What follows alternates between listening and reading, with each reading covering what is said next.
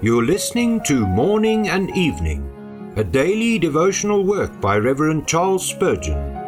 This reading is brought to you by the Spurgeon Study Bible, available in the original King James Version or the Christian Standard Bible at spurgeonstudybible.com. Good evening. Today is September the 11th.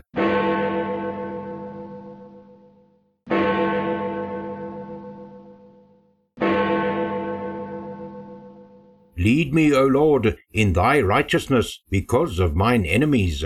Psalm 5, verse 8. Very bitter is the enmity of the world against the people of Christ. Men will forgive a thousand faults in others, but they will magnify the most trivial offense in the followers of Jesus.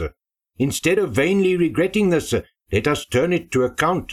And since so many are watching for our halting, let this be a special motive for walking very carefully before God.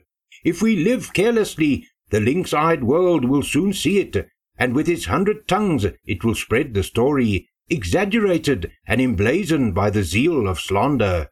They will shout triumphantly, Aha, so should we have it. See how these Christians act. They are hypocrites to a man.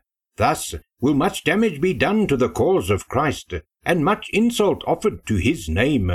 The cross of Christ is in itself an offence to the world, let us take heed that we add no offence of our own. It is to the Jews a stumbling block. Let us mind that we put no stumbling blocks where there are enough already. To the Greeks it is foolishness. Let us not add our folly to give point to the scorn with which the worldly wise deride the gospel. How jealous should we be of ourselves, how rigid with our consciences, in the presence of adversaries who will misinterpret our best deeds and impugn our motives where they cannot censure our actions, how circumspect should we be?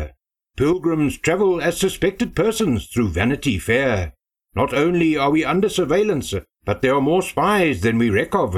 The espionage is everywhere, at home and abroad.